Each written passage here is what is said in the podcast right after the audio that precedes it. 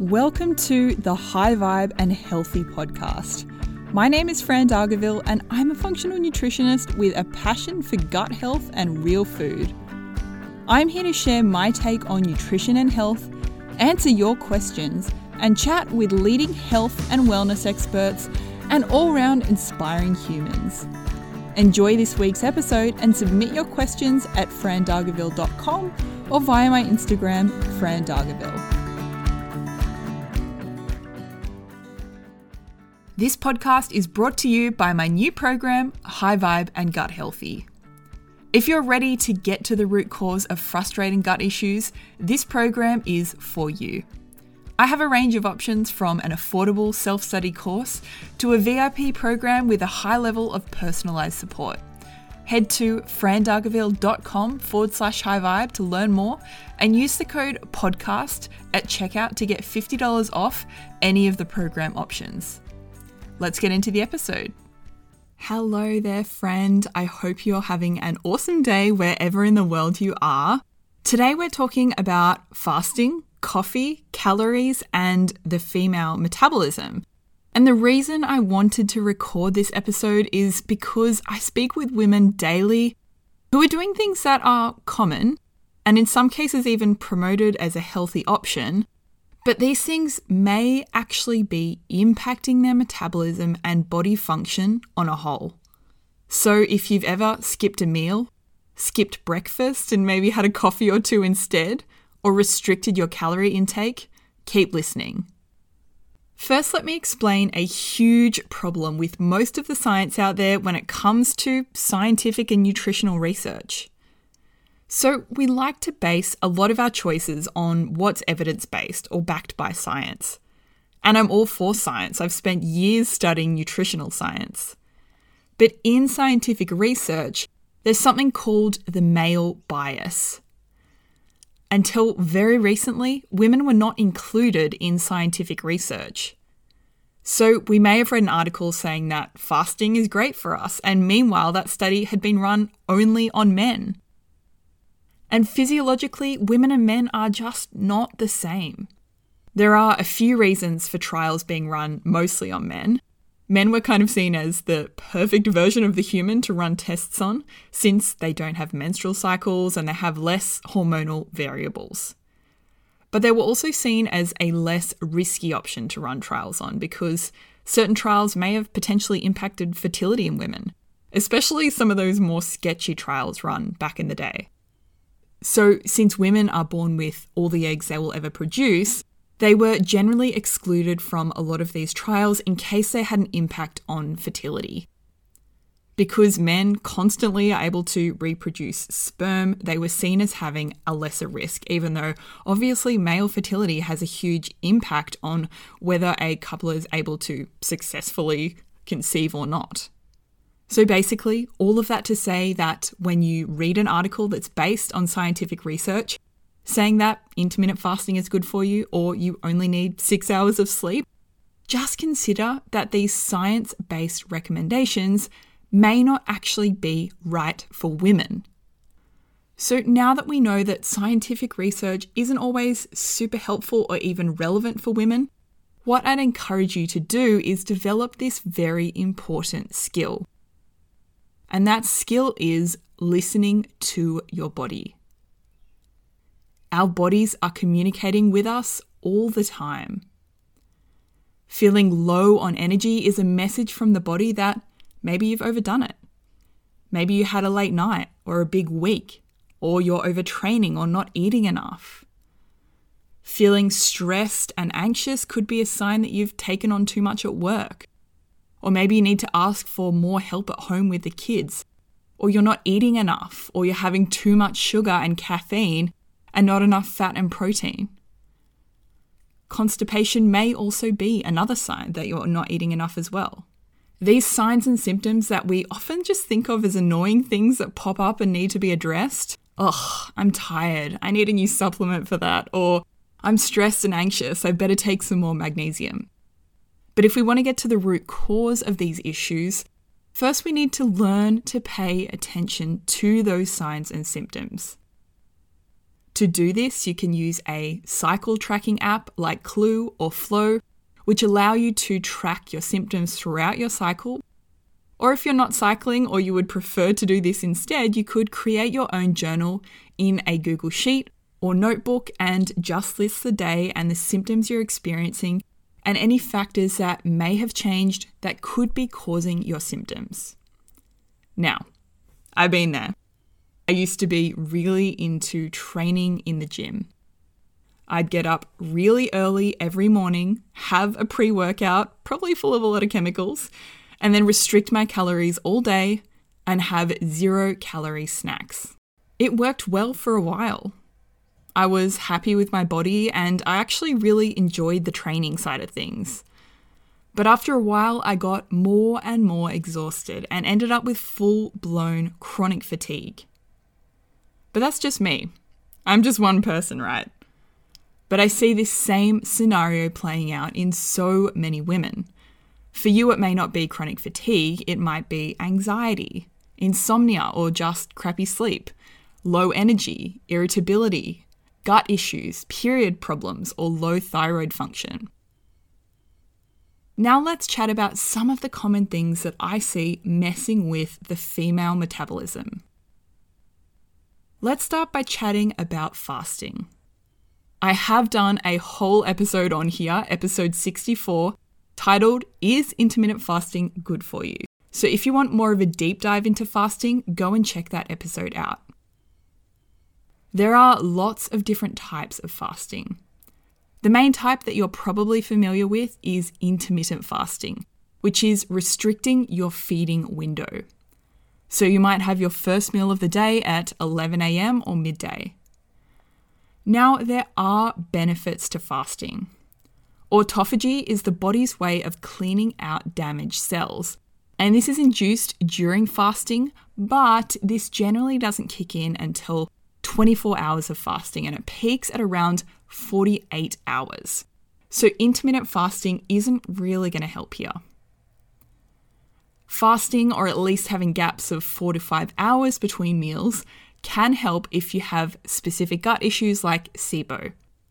This allows the migrating motor complex to take place, which basically gives the gut a big sweep out. But the main way that people intermittent fast is by skipping breakfast. And often they may have a coffee and do exercise in this fasted state. And this can have a huge impact on your stress hormones and your metabolism and actually stop you from losing weight. Your body needs to feel safe to lose weight. When your body doesn't have proper fuel in the form of a balanced meal for breakfast, that causes stress on the body. Doing HIIT training, running, or other intense exercise without food also causes stress on the body. When your body is super stressed out, it's not going to function properly. So, fasting done in this way, by eating later in the day, does not work for most women. What I'd suggest instead is eating within 60 to 90 minutes of waking up. And if you want to fast, try having an early dinner instead. Now let's chat about coffee. First up, let me say that I love my coffee and I have it almost every day coffee isn't necessarily a problem. Whether it becomes a problem has more to do with when you have it, how you have it, and what else is going on in your life. As I mentioned before, one of the common things I see women do is skip breakfast and have a coffee instead. So, caffeine causes the body to release stress hormones, cortisol and adrenaline which is why a lot of people feel wired and jittery after having it. When you have a balanced meal with healthy fats and proteins, that could be some avocado and eggs and quality bread or paleo granola, something like that, that signals to your body that it's safe. When you skip this meal and instead have coffee, which spikes those stress hormones, this is signaling the complete opposite. Your body is unsafe it's an emergency state. Over time, this can lead to anxiety, weight gain or cortisol belly, fatigue, brain fog and gut issues, hormone imbalances, thyroid issues, and more. Plus, the cortisol and adrenaline can give us a boost of energy. But it's borrowed energy. It's like you're taking your car for a drive with absolutely no fuel in the tank. It's just not sustainable. So, as I said, this isn't necessarily about the coffee. You can have coffee in a healthy way by having breakfast first. And if you feel like you're wired and your body is under a lot of stress, then it might be time to take a little break from the coffee and switch to decaf or chai instead. And finally, let's chat about calories. This is one of those things that we often think of in isolation. You've definitely heard the old way of losing weight eat less and exercise more. But it's just not that simple. The average woman needs around 2,000 to 2,200 calories per day to function properly. Having a bit of a deficit or reducing that a little bit is usually okay.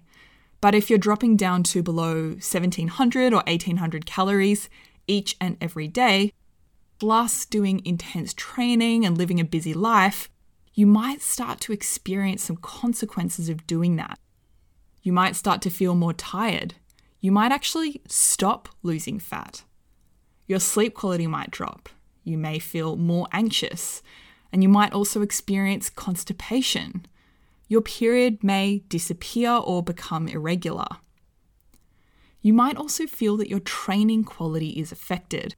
You don't have the energy or motivation to push yourself, and you don't recover properly. Your muscles can't fire at full capacity when they're not properly fueled. So, if you're in this place, I know this may not be what you want to hear.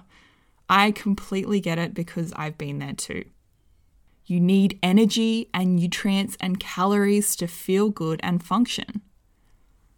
And I reckon that feeling good comes first. From my own experience, I'm around probably four kilos heavier now than when I was doing all of this training and calorie and macro tracking, but I feel a million times better. I have good energy, I sleep well, my digestion is good, my cycles are so much better than they ever were back then, and I have clear skin. I've chosen to focus on health and I feel so much better for it. This isn't to say that you need to drop the training or calorie counting altogether, but maybe you just start to listen to your body as we spoke about before. Experiment with getting more calories and nutrients in and see how that feels for you. And just be honest with yourself. If you're not feeling good, then maybe something needs to change. Let's wrap it up now. A lot of the things we've been taught over the years are based on what works for men, and a lot of this is due to the male bias in scientific research.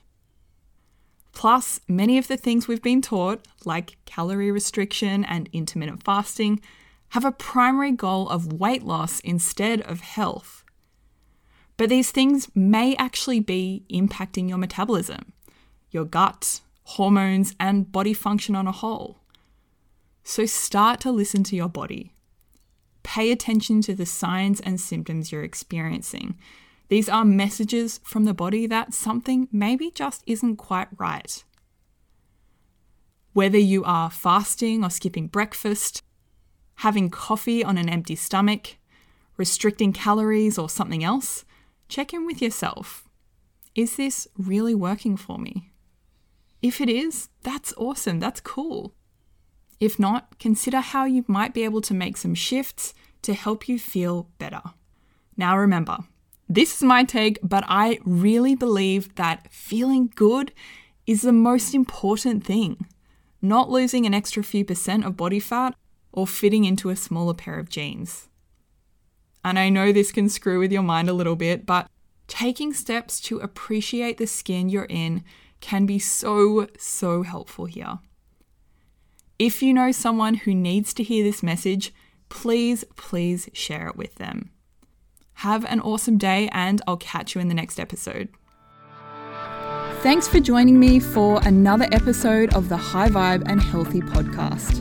I hope you enjoyed it. If you'd like to chat with me about how we can work together to reach your health goals, head to frandargaville.com. To connect with me day to day, Instagram is the place to be. Follow me via my handle at frandargaville. And finally, please note that the materials and content within this podcast are intended as general information only and are not considered to be a substitute for professional medical advice, diagnosis, or treatment.